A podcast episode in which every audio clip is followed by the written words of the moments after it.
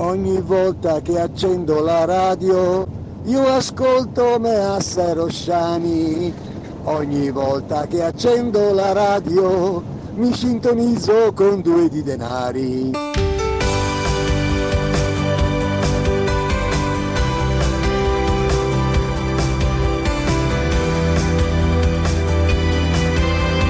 Due di denari, perché i nostri soldi sono una cosa seria. Di Deborah Rosciani e Mauro Meazza. Can you please state your name for the record?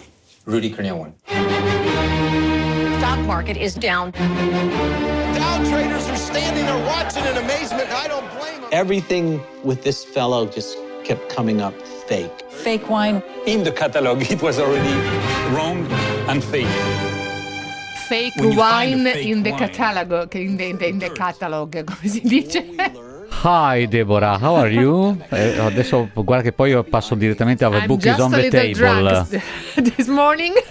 No, non allora, ancora. Buongiorno. Non abbiamo bevuto e attenzione no. a quello che bevi eh, perché n- non abbiamo bevuto anche perché il vino non c'era più e questo è il motivo della nostra particolare scelta di mh, introduzione di questa puntata di oggi. Perché Deborah? Dillo tu. Allora, abbiamo raccontato eh, trovando persino su Google addirittura dei documentari che raccontano la storia di questo personaggio. Abbiamo raccontato della storia di Rudy Kurniawan, no, Kurniawan, sì? Il più famoso falsario di vini dell'epoca moderna. Questo signore nella sua casa laboratorio a Los Angeles, credo, prima perché adesso poi è stato riportato in Indonesia, falsificava mh, grandissimi vini dai Bordeaux e Borgogna, mischiando vini vecchi e nuovi, taroccando etichette e capsule, riutilizzando bottiglie vuote di cantine prestigiose e usando tutte le accortezze per rendere credibile l'offerta. Nel documentario di cui vi abbiamo fatto assaggiare proprio una piccolissima pillola si ricostruisce anche come frequentasse le aste di vini più eh, rinomate, si aggiudicasse anche a prezzi eh, interessanti appunto questi, questi vini, poi li riportava a casa e li riproduceva con tutti i suoi alambicchi a Los Angeles. Ma la novità è che poi è stato pizzicato, è stato arrestato e ha passato sette anni in un carcere del Texas e qualche settimana fa è stato riportato in Indonesia, quindi la notizia eh, in realtà degli ultimi giorni era questa. E pare che nel volo che è stato prescelto per riportarlo in Indonesia, salendo a bordo appunto dell'aereo, si fosse anche lamentato del fatto che non lo avessero assegnato ad una prima classe. Eh certo, perché non gli davano da bere probabilmente, probabilmente. Quindi era quello per cui si lagnava. Ma tutto questo, a tutto questo noi siamo arrivati a Rudy Kurniawan, o come si pronuncerà, insomma l'avete ascoltato prima, il cognome non è esattamente dei più semplici. Rudy Kurniawan eh, è stato il punto di arrivo di una notizia molto più piccola, se volete, è il mercato delle etichette vuote. È la perché... settimana dei pacchi vuoti quest'anno. Eh sì, perché, perché abbiamo appreso che ci sono offerte da capogiro anche per Bolgheri, Brunello, il Chianti Classico, e i falsari si vogliono comprare queste etichette vuote perché poi naturalmente eh, fanno dei fake wine, verrebbe uh-huh. da dire, cioè dei vini fasulli.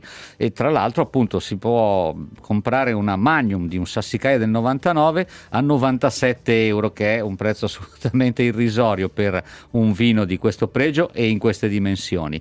Eh, però appunto la bottiglia non è piena, è vuota, quindi pagate novantasette euro più spese di spedizione solo per avere la bottiglia. E i falsari, come il signor Kurniawan, che adesso non può più nuocere essendo stato portato mm. in carcere al suo paese. Guarda, non, non ci giurerei, perché questo è un furbo, poi ti dico anche perché. Ah, va bene, allora facciamo, adesso lo scopriamo. No, dicevo, se i signori come il signor Kurniawan poi magari ci mettono in questo, questa Magnum del Sassicaia del novantanove, chissà, un, un qualche vino di minore pregio, e così riescono a lucrare sulla eh, voglia dei collezionisti. Allora, magari il signor Rudy Kurniawan eh, potrà non operare più e falsificare alcunché negli Stati Uniti, perché adesso ha due ordini di espulsione che gli pendono sulla testa, quindi non può rientrare appunto a breve negli States, ma è ritornato in Indonesia dalla sua famiglia, considerata benestante, dove annovera numerosi parenti con una fedina penale non proprio immacolata, e le specialità dei suoi zii a quanto pare erano le truffe alle banche, per cui sono stati condannati in vari paesi. È veramente una famiglia con esperienza, in cui lui diversificava evidentemente, infatti, aveva aperto un nuovo filone. Tra l'altro possiamo ricordare anche il titolo del documentario che racconta la sua storia, Sour Grapes è del duemilasedici, tradotto in italiano vino amaro.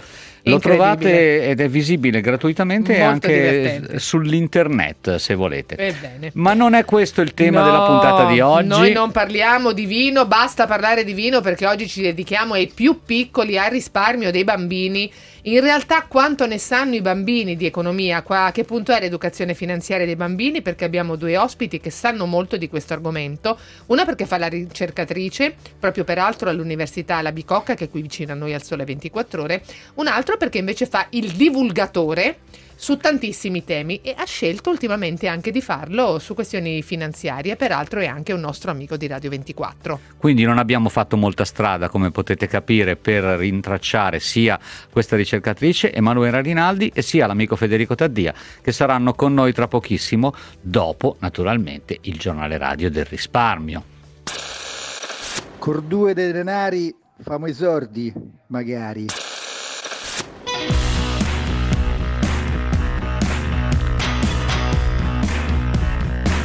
Decreto Draghi, decreto legge sostegni, non è quello nuovo che è andato appena in gazzetta, è quello precedente, il quarantuno, è online, lo Beato, ha segnalato l'I N P S. Tu che ti orienti al volo. No, lo dico per non fare confusione, perché io decisamente mi perdo tra i ristori, i sostegni, insomma, quindi ho bisogno più che altro io di fare il punto nave di questi decreti. Dicevo, da ieri, da ieri online la procedura, lo ha segnalato l'I N P S, che permette ai nuovi beneficiari di accedere al bonus di duemilaquattrocento euro. Hanno tempo fino al trentuno maggio, tutta una serie di categorie, ve le riepilogo rapidamente: lavoratori stagionali, lavoratori a tempo determinato, lavoratori in somministrazione per i settori del turismo e degli stabilimenti termali, stagionali in somministrazione di settori diversi dal turismo e stabilimenti termali.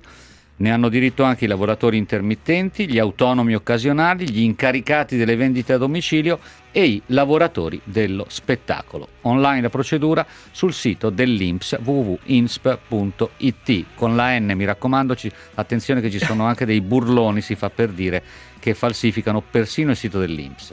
Ma, ma l'hai detto con un piglio veramente di disturbo. Sì, perché mi, mi disturba questa cosa che la gente voglia lucrare sulle difficoltà di altri. Ecco, l'ho, eh. dit, l'ho detto, faccio il mio editorialino. Esatto, ogni tanto è capitato anche in banca, Mauro, come tu sai, abbiamo parlato tante volte di casi di risparmio tradito negli ultimi anni, in particolar modo della situazione di quei risparmiatori che avevano investito in azioni e obbligazioni delle banche risolte delle due venete. Ma c'è un altro caso Eh, che è ancora vivo e vegeto tra di noi e riguarda i risparmiatori traditi dalla Banca Popolare di Bari, che invece è ancora regolarmente operativa e però ha messo in grande difficoltà almeno settantamila famiglie di azionisti che hanno visto sfumare tutti i loro risparmi, perché eh, con aumenti di capitale eh, varie a cui questi eh, operazioni alle quali appunto questi eh, risparmiatori hanno aderito, hanno visto poi progressivamente ridurre il capitale in loro possesso, perché le operazioni finanziarie a cui sono state fatte, appunto le condizioni finanziarie a cui sono state fatte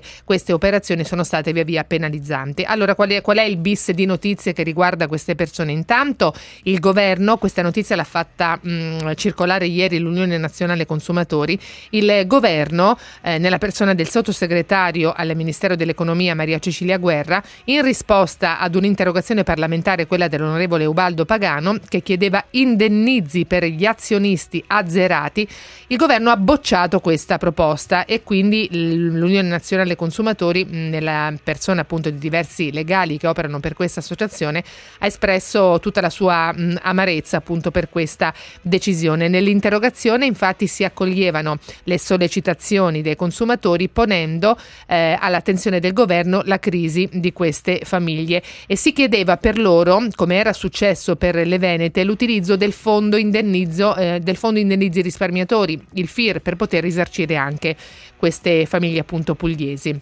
Il governo ha detto no, nella sostanza perché l'ha fatto? Perché ha detto questa non è una banca in liquidazione, al momento speriamo che non lo sia mai, e di conseguenza non c'è il presupposto, credo, giuridico per, per, poter, per poter fare ricorso appunto a questo strumento. Un'altra novità, un'altra notizia recente che riguarda sempre i risparmiatori appunto della Banca Popolare di, Gua, eh, di Bari, riguarda mh, una iniziativa presa dal Tribunale di Bari, che ha accolto la domanda di un azionista condannando la banca alla restituzione integrale delle somme investite nell'acquisto delle azioni, circa centoventinovemila euro.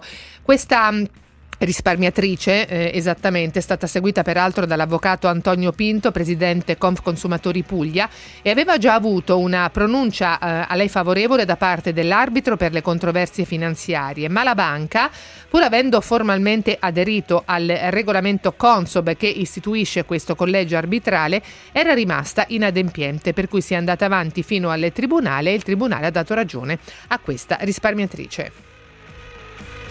C'è qualche spiraglio di tempo migliore dal punto di vista del clima economico? Lo segnala Laura Serafini oggi sul Sole ventiquattro Ore, perché appunto il contatore delle moratorie dei mutui segnala, e non è la prima volta, che ci sono sempre più imprese che cominciano a ripagare le rate del mutuo. C'è stato questo aggiornamento fornito mercoledì dalla Task Force sulla liquidità e questo aggiornamento ci ha segnalato che nell'arco di due settimane sono ripresi i pagamenti su quindici miliardi complessivamente, che erano invece oggetto di moratoria. Quindi la consistenza dei mutui oggetto di sospensione è scesa dai duecentottanta miliardi, che era il valore del marzo duemilaventi, ce lo ricordiamo purtroppo tutti molto bene, a centosettantatré miliardi il ventisei marzo duemilaventuno e poi centocinquantotto nella rilevazione del nove aprile. Quindi le moratorie andranno a scadere, quelle garantite dallo Stato, al trentatré per cento alla fine di giugno, però sembra appunto che ci sia un pochino di ripresa, ne, almeno nei pagamenti, se non ancora di ripresa economica. Tutto questo sul Sole ventiquattro Ore di oggi, a firma di Laura Serafini. Ma la prossima notizia non vuoi darla con me, perché anche qua vedo un ghigno eh, che eh, lampeggia dal tuo viso. No, ma io sono, eh. guarda, quasi quasi lusingato del fatto che ieri... Eh, parlando appunto con l'amico Gandolfi, che era Alessandro il no... Tentori di eh, scusami, AXA. Tentori, Alessandro Tentori di AXA, chiedo scusa, a, a entrambi ovviamente. Eh, vabbè, però. Eh, parlando proprio con Alessandro Tentori si diceva, eh, però adesso si parla anche tanto di riforme fiscali, se ne parla, chissà se faranno delle riforme fiscali. E proprio Tentori, a dimostrazione che qui gli ospiti sono sempre di valore mondiale, ha detto, bisogna guardare gli Stati Uniti, perché lì è negli Stati Uniti che ci sarà bisogno, ha detto più o meno queste parole, di un intervento. Pronti via il presidente Biden, che sicuramente ascolta Due di Denari, secondo me. No, eh, diciamo che lui aveva già in mente di intraprendere un'iniziativa di questo tipo, visto che il consensus degli operatori finanziari è favorevole, quindi come dici tu, pronti via. E infatti è pronto a proporre un'imposta federale massima sul capital gain, cioè sui guadagni derivanti dalla compravendita di strumenti finanziari. Questa imposta federale potrebbe arrivare al quarantatré virgola quattro per cento. Lo ha riportato il sito di Bloomberg, che segnala anche come attualmente si paghi un ventitré virgola otto per cento. Questo si tradurrebbe in un'imposta del cinquantadue virgola ventidue per cento totale, ad esempio nello stato di New York. Naturalmente l'idea di Biden è che ci sia un tipo di prelievo progressivo e quindi chi ha più disponibilità di reddito paghi proporzionalmente un'imposta superiore. Chi guadagna più di un milione di dollari all'anno, ad esempio, pagherebbe questo massimo di aliquota. Mm-hmm. L'annuncio di Biden, peraltro, rientra nel progetto più ampio di una perequazione fiscale che aumenti il gettito appunto delle fasce più ricche dei contribuenti, come Mauro ricordava poco fa. Biden dovrebbe avanzare la sua proposta la settimana prossima all'interno del cosiddetto American Family Plan, quindi un pacchetto complessivo appunto di eh, immagino sostegni, aiuti, ma anche di riorganizzazione appunto di eh, interventi fiscali. Allora, detto questo, abbiamo fatto anche questo piccolo giro negli Stati Uniti. Andrei ad aprire il nostro sportello reclami. Dillo a Due di Denari. Dillo a Due di Denari.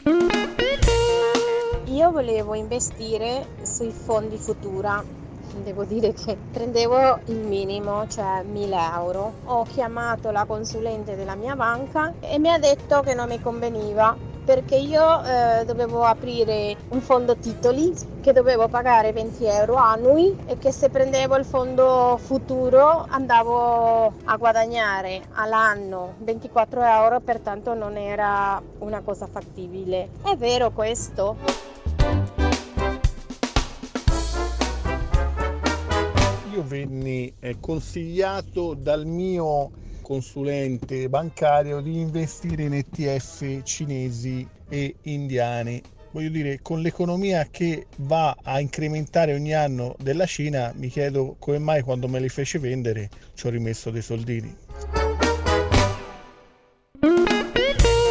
Per proteggere un portafoglio, come vede l'utilizzo di obbligazioni convertibili, obbligazioni cinesi e magari emergenti?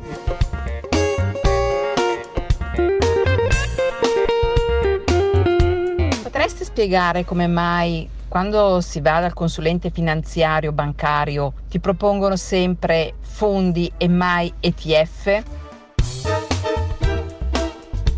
Allora, qua ci servirebbe una... Ma allora, io direi che questo blocco di eh, commenti, a un paio rispondiamo, ma ce li riportiamo anche bellamente la settimana prossima di Investire Informati, soprattutto quest'ultimo. Magari sarà anche il caso di fare una volta un confronto fra consulente abilitato all'offerta fuori sede, quindi consulente finanziario, contro il consulente indipendente, che è quella figura che privilegia nettamente l'E T F o il certificato e quindi tutti quegli strumenti che possono essere in qualche maniera veicolati eh, perché costano meno e quindi il consulente indipendente, diciamo, li sponsorizza un po' di più, li suggerisce un po' di più e hanno un po' meno di conflitti di interesse, ma ne riparleremo. Tu a quale volevi rispondere? No, io volevo precisare questa cosa del conto titoli e della signora che appunto parlava dei B T P Futura. Dei mm-hmm. B T P Futura abbiamo parlato molto in questa settimana. Oggi si conclude il collocamento della terza emissione. Allora sì, effettivamente quando uno detiene dei titoli, come anche dei titoli di Stato, deve avere un dossier titoli o conto titoli, insomma, o deposito titoli, poi le terminologie possono cambiare, e effettivamente per questi strumenti si paga qualcosa in banca e ci sono poi anche delle imposte connesse. Mm. E è vero, con un investimento di mille euro, che è il minimo taglio, visti i rendimenti attuali, perché lo diciamo spesso, ci sono tanti titoli di Stato, non solo italiani, che addirittura non rendono niente, ma anzi hanno rendimenti in negativo, ebbene non vale la candela se uno non ha già aperto un deposito titoli, non ha già affrontato questo tipo di spese. Mm. Però io stavo pensando, Mauro, se il Tesoro ha, mh, ipotizza- ha anche previsto un taglio minimo di investimento di mille euro, forse perché vuole rendere veramente eh, disponibile per tutti questo, la sottoscrizione del B T P Futura, che non ha una finalità di far accrescere il nostro capitale chissà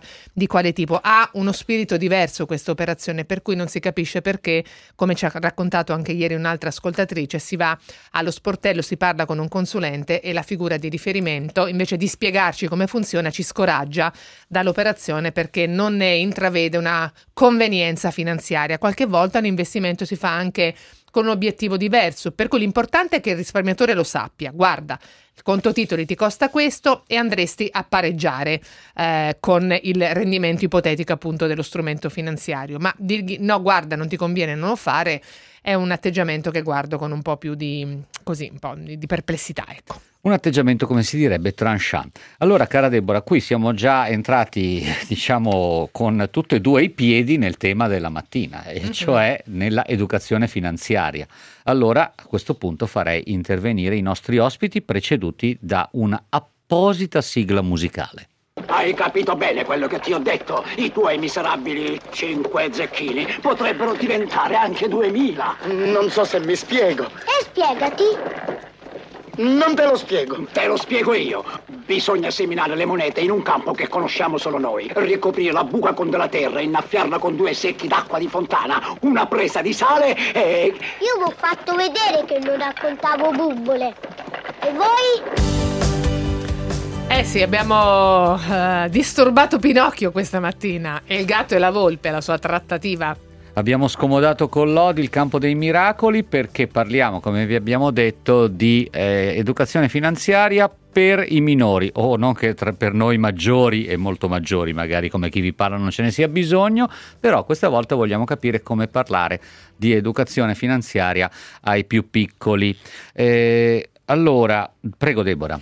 No, sì, mi stavi perché gli stavo suggerendo una cosa, ovviamente, Mauro, e quindi mi guarda cosa... No, che adesso abbiamo solo il primo ospite, perché l'altro ci raggiunge alle undici e trenta, questo è quello che volevo indicarti. Salutiamo con grande piacere Federico Taddia, che non ha bisogno di molte presentazioni qui a Radio ventiquattro, però è particolare la presentazione che gli dobbiamo fare per l'ospitata a Due di denari. Federico, ciao, ben trovato. Ciao, buongiorno. Ciao. Allora, eh, via, autore, via, autore televisivo, radiofonico, ha, ha realizzato e condotto trasmissioni di successo come quella attuale in onda su Radio ventiquattro ogni domenica alle undici. Padri Eterni? Domenica alle undici, esatto, brava. Ecco. Allora, è un grande divulgatore, eh, Federico, la sua missione è proprio quella di eh, tradurre tutte le tematiche più complicate a beneficio delle giovani generazioni, e adesso si è cimentato anche con la tematica finanziaria, quindi in qualche maniera ci fa un po' di concorrenza, ma non sleale, lealissima, perché ha mandato alle stampe, ed è già in circolazione appunto, il primo di quindici volumi, e il primo appunto, e adesso ci racconterà tutto lo spirito di questa iniziativa, il primo volume che ha eh, deciso di scrivere si dedica proprio di economia. Cosa servono i soldi? Il libro che spiega tutto sull'economia ai ragazzi. Allora Federico, intanto raccontaci un po' come ti è venuto in mente di avventurarti in questa tematica che eh, tutte le volte che insomma noi la affrontiamo qua a Radio ventiquattro molti ci dicono ma non ci capiamo niente, è molto difficile parlarne, parlare di soldi con i ragazzi è un'operazione molto um, ardita, e insomma tu come l'hai vissuta questa esperienza anche di provare a fare divulgazione sui temi finanziari? Ma guarda, è stato proprio questo il punto di partenza, no? Nel senso che ragazze, ragazze, bambine e bambini sono abituati a sentirsi dire questo dagli adulti, cioè che è una cosa che riguarda i grandi, eh, il mondo dell'economia, il mondo dei soldi, il mondo delle banche, e quindi ci sembrava una bella, una bella sfida. Questo libro è il primo di una roba antica, perché abbiamo riproposto un'enciclopedia per ragazzi, quindi una cosa di carta, una cosa solida, no? Che sembra la roba più lontana dal, dall'immersione digitale in cui sono abituati. Sono quindici grandi argomenti e abbiamo scelto di partire proprio con l'economia per l'apparente lontananza che c'è rispetto al loro mondo. Ed è stato il nostro eh, incipit, tentare di spiegare proprio alle ragazze e ragazzi quanto loro stessi siano agenti, protagonisti, attori fondamentali di questa cosa che si chiama economia. Quindi questa è stata la presentazione, li abbiamo presi per mano e attraverso altre quindici domande li abbiamo accompagnati dentro a questo mondo.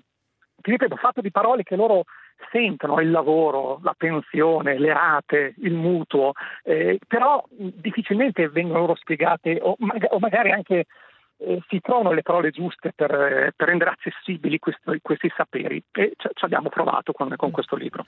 Ecco, a parte la ricorrenza del quindici che a quelli di una certa età come me è ricorda vero, la mitica enciclopedia dei quindici, eh, non so se ancora si stampa, ancora è reperibile. Io ce l'ho a casa, quella formato anni settanta. eh, io, ma anche precedente. Eh, lasciamo stare questo argomento. No, dicevo, c'è una ricorrenza del quindici perché sono quindici volumi che andranno a comporre un'enciclopedia. Il volume, questo dedicato alle spiegazioni dell'economia, è eh, basato su quindici domande, è così Federico? È così, esatto. Io e Pierdomenico Baccalario, che siamo il coautore, abbiamo fatto un po' la grammatica divul- da divulgatori visto che, e, e narratori, visto che è la nostra professione. Ogni volume è un esperto, questo è scritto insieme a Simona Paravani, che ha una lunga esperienza anche di didattica proprio finanziaria, didattica dell'economia alle nuove generazioni, e attraverso quindici domande proprio abbiamo cercato di spiegare nel concreto. Abbiamo preso un pollo giallo come grande metafora, il pollo giallo come giocattolo, no? Che ogni ragazzino, ogni bambino, ogni bambina può avere nella cameretta, ma può essere un pallone, può essere un peluche. E attraverso questo oggetto abbiamo cercato di eh, ricostruire i grandi meccanismi di qualcosa che si chiama eh, economia e che tanto ha a che fare poi con la qualità della vita, col benessere, con, eh, con l'ambiente, che per esempio è un argomento a cui loro sono molto vicini, e riuscire a partire da una cosa che loro conoscono, quindi la sensibilità ambientale, per parlare di economia è, è una chiave per me appunto di quella cosa che è fare una divulgazione a loro, a loro misura. Allora, in dieci secondi spiega che cos'è la borsa, che così lanciamo il contributo di Deborah. Dai, per spiegare la borsa dobbiamo chiedere, ragazzi, siete stanchi della PlayStation, siete stanchi del, del vostro, della vostra console, ma soprattutto avete idea per costruire una molto più potente, una molto più forte.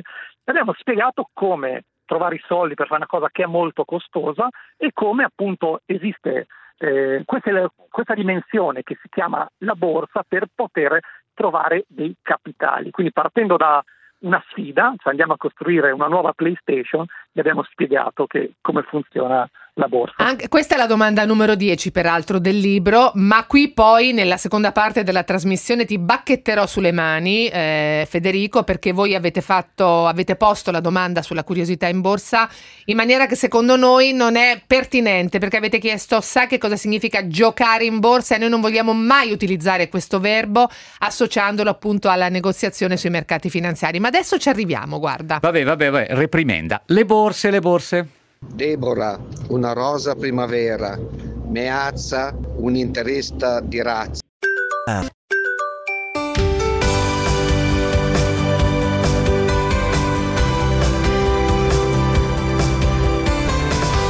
Due di denari.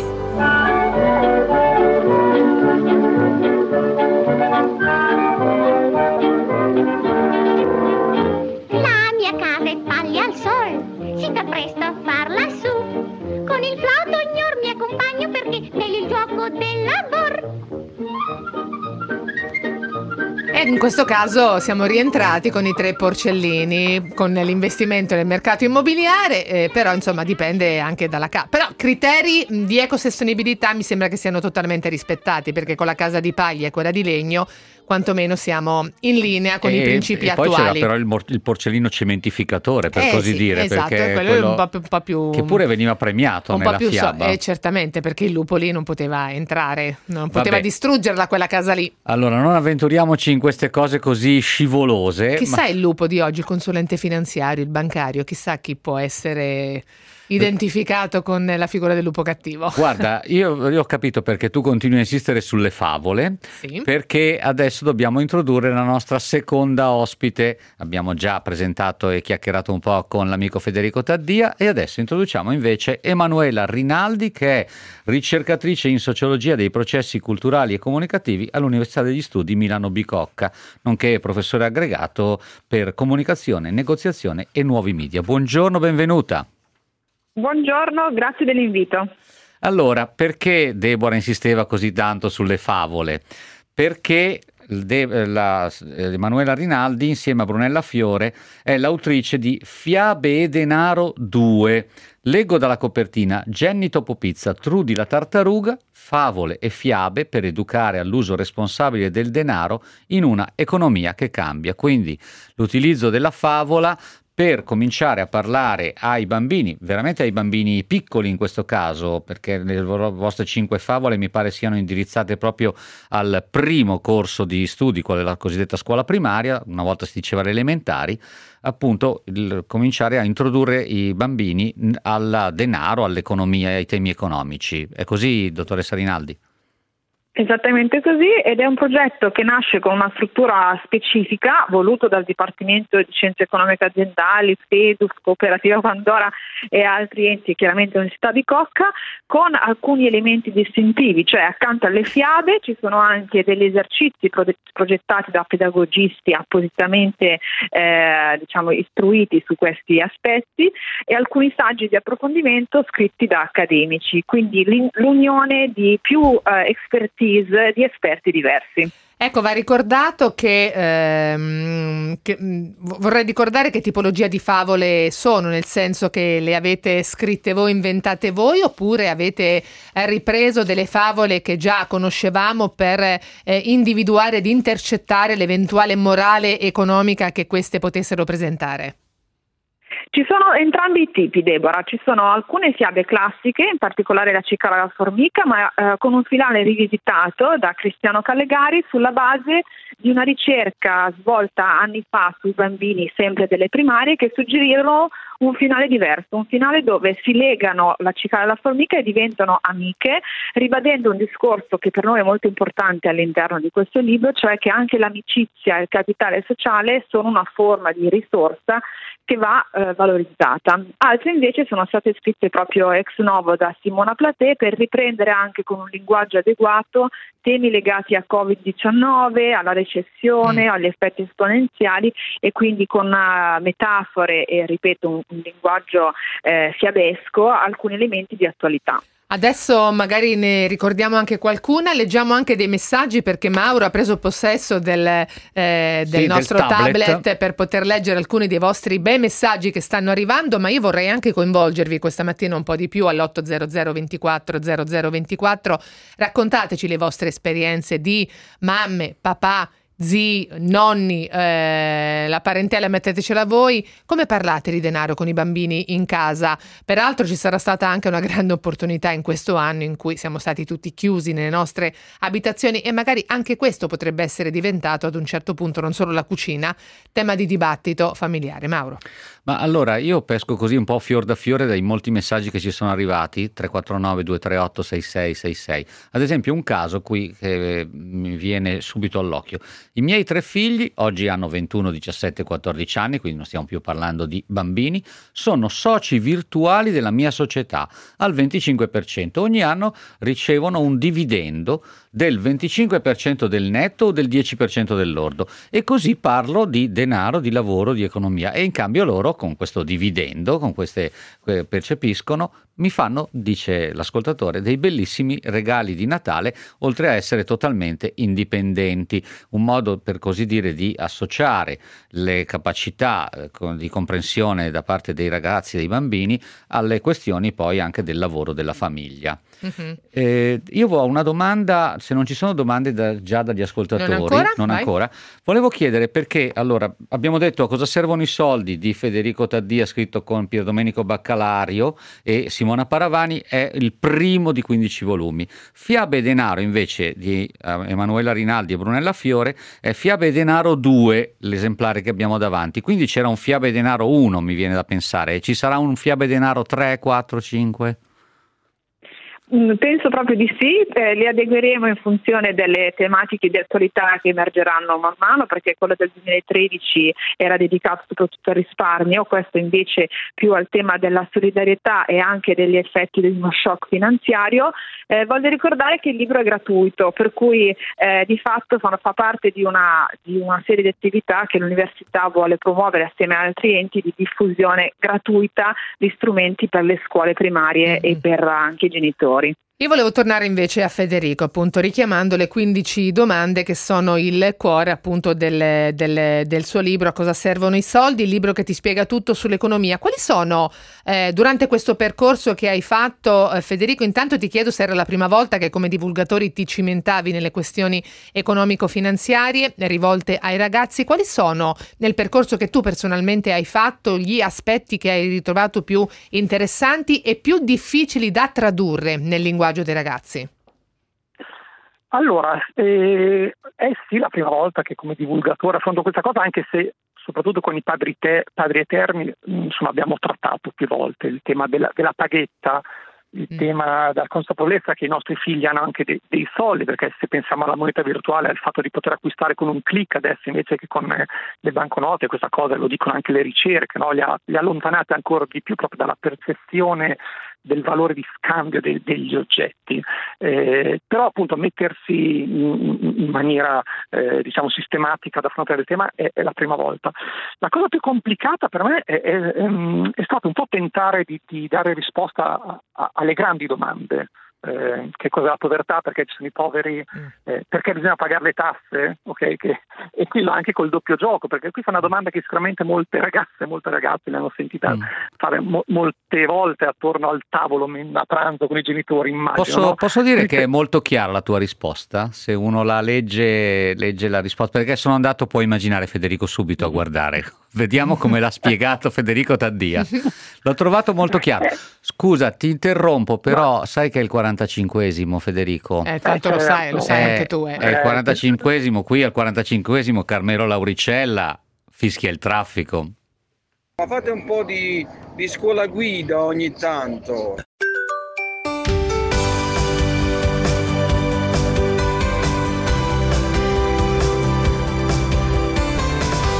Due di denari.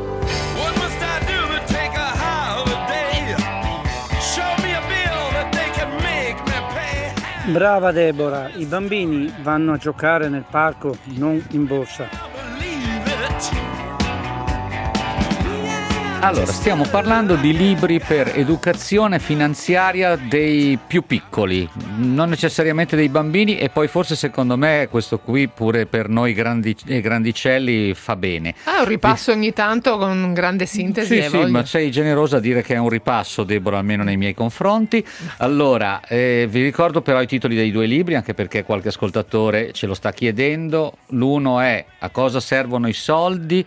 Di Federico Taddia e Pierdomenico Baccalario, scritto con Simona Paravani, ed è una risposta in quindici domande alle grandi interrogativi che riguardano l'economia, primo di una serie di quindici libri che poi andranno a comporre tutta un'enciclopedia. Editrice Il Castoro, non l'avevamo detto prima alle case editrici, mm-hmm. mi sembrava giusto. L'altro libro di cui stiamo parlando è Fiabe Denaro due, a cura di Emanuela Rinaldi e Brunella Fiore. eh, Fiabe Denaro due perché che segue appunto una serie, e ci diceva Emanuela Rinaldi, con cui siamo in collegamento, che ce ne saranno altre. L'editrice Edizioni d'Este, questo libro è gratuito. Ci chiedono gli ascoltatori, lo chiedo a entrambi, prima direi a Emanuela, eh, per galanteria, a che età vanno bene questi libri? Rinaldi. Grazie Mauro per la galanteria. Eh, noi l'abbiamo ideato per bambini delle scuole primarie, quindi dai sei ai dieci anni, però alcuni eh, lettori ci hanno raccontato di aver iniziato anche intorno ai cinque anni, scegliendo le fiabe un po' più semplici. E per te, Federico, per te invece? Che, che età consiglieresti? Eh, no, sono, sono ragazzi leggermente più grandicelli, mm-hmm. quindi dalla quarta, quinta elementare, la scuola primaria, fino a tutto il ciclo delle mh, ex scuole medie, insomma delle secondarie di primo grado, quindi tra i dieci e i quattordici anni. Colgo solo l'occasione per aggiungere una cosa che è un po' legata anche alla domanda che mi avevate fatto prima, no? Si porta dietro una, uno strano pregiudizio a volte il fatto di, di parlare di soldi, di economia alle ragazze e ragazzi, come se fare educazione all'economia eh, fosse fare educazione al profitto, a un pensiero appunto che pensa mettere i soldi al primo posto, e credo che sia un grande pregiudizio eh, che ha fatto tanti danni proprio per impedire che si facesse una sana eh, educazione invece a, all'economia. Parlare di economia vuol dire parlare di società, vuol dire parlare di matematica, vuol dire parlare di equità, eh, credo che sia proprio questo un punto centrale, no? Si parla di economia perché i ragazzi e le ragazze possano essere più consapevoli nel, nel vivere meglio, nel vivere in maniera anche, ripeto, anche più equa, anche più sostenibile, comunque più attenta. Credo che sia il punto centrale sia del mio libro sia di quello della, della collega. Che è anche quello di, che facciamo noi, Federico. Hai fatto bene a puntualizzare certo. questo aspetto. Quando parliamo di denaro non ne parliamo in un'ottica di eh, investire per far moltiplicare come i pani e i pesci eh, le risorse che riusciamo ad accantonare. Il punto è conservare quello che faticosamente risparmiamo, e come dice sempre Mauro, soprattutto per le persone che a volte si sentono tagliate fuori da questo ragionamento perché magari vivono una condizione economica più modesta, è proprio quello il momento in cui dobbiamo dare importanza a quelle situazioni, perché sono persone che hanno bisogno di proteggere ancora di più quel poco che eventualmente riescono a risparmiare. Risparmiare, parlare di denaro significa progettare, significa pensare al futuro e renderlo il più sereno possibile, quindi non eh, associare il tema denaro esclusivamente alle logiche dei mercati finanziari e della borsa. Sono ragionamenti che devono andare insieme appunto, ma non eh, escludersi l'uno con l'altro. Ma sì. Infatti, Deborah, c'è un'ascoltatrice, Marinella, che ci dice: i miei ottimi genitori, molti decenni or sono, pur non avendo molto denaro a disposizione, conquistandoselo a fatica, non ci hanno educati alla gestione del denaro. A tutto il resto sì, ma così adesso io non riesco a farmi pagare i lavori che faccio, quindi educazione finanziaria significa anche dare al denaro il giusto valore. Assolutamente. Il denaro, come sappiamo, è un mezzo, non deve essere il nostro fine, e non so, ad esempio Antonio può raccontarci cosa ha fatto lui per insegnare alla figlia il valore del denaro. Antonio, buongiorno, ci dica. Sì. Buongiorno, buongiorno a voi. Allora, mia figlia all'età di sedici anni gli aprì, sparando sull'età naturalmente, di aprire un account eBay e con il proposito di eh, appunto far acquisire il valore del denaro e il senso delle, del commercio e quant'altro. E dopo i primi, dopo i primi mesi di, di, di rodaggio, piccoli errori, eh, superficialità, a, è andata avanti in questa sua attività e, e adesso ha ventotto anni, per così non ha mai chiesto una paghetta a casa, che è sempre gestita tutti i denari eh, provenienti dalla sua piccola attività di, di compravendita di, di bambole e quant'altro, e niente, adesso a ventotto anni ha un senso del, del denaro oh, molto, molto corretto, forte, ha eh. lavorato ha lavorato ha lavorato diversi anni in Inghilterra, adesso è rientrato in Italia causa Covid naturalmente, perché in Inghilterra aveva perso il lavoro, e mantiene degli account mm. di e-commerce, si è, evol- si è evoluta Uh, con, eh. con articoli insomma, di certo la, livello l'attività, l'attività in proprio certo l'ha, l'ha in qualche modo stimolata, no? A dare al denaro sì, il giusto valore. Sentiamo che ne pensano di questo approccio certo. i nostri certo. ospiti sì. Infatti eh. volevo proprio ca- capire questo, vuoi sempre rispettare la galanteria, eh? Sai che mi fa piacere certo. Emanuela Rinaldi, eh, avviare in, invitare i figli magari quando hanno certo già una certa età eh, adatta ad aprire una piccola attività, una piccola commercio in proprio, qualcosa che possono gestire in proprio, può aiutarli? Certamente sì, non c'è nulla di male, dipende molto dagli stili educativi dei genitori. Per qualcuno è più importante avviare eh, alla educazione all'imprenditorialità, per altri invece può essere più importante il tema dell'investimento o del risparmio. Quindi come ricercatrice ho visto situazioni molto diverse, se poi si traducono in storie di successo, ben venga.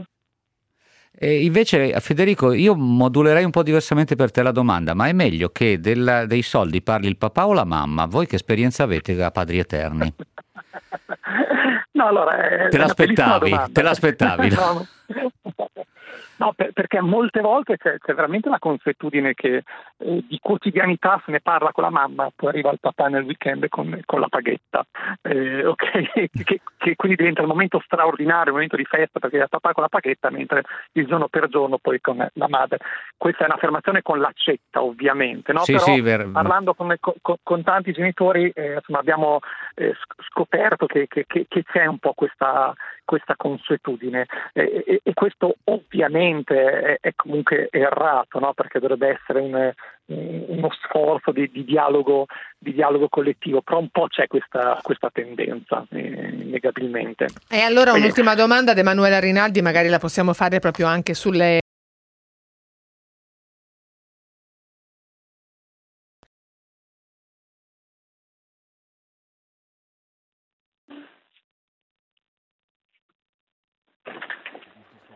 Che cosa è successo? Allora, so. con, abbiamo questo ultimo, questa ultima Stiamo parte. Stiamo andando in onda regolarmente. Noi abbiamo un problema adesso, con il ritorno in cuffia. Sì. Scusateci per questo colpo di scena sul finale. No, volevo solamente con Emanuela Rinaldi in dieci secondi, sì. se ce la fa, fare un commento sulla mh, educazione finanziaria, se il genere conta, se c'è differenza di approccio che deve essere utilizzato fra bambini e bambine, se c'è una sensibilità diversa. Mi rendo conto che in venti secondi non ce la facciamo, ma magari un piccolo spunto ce lo dà.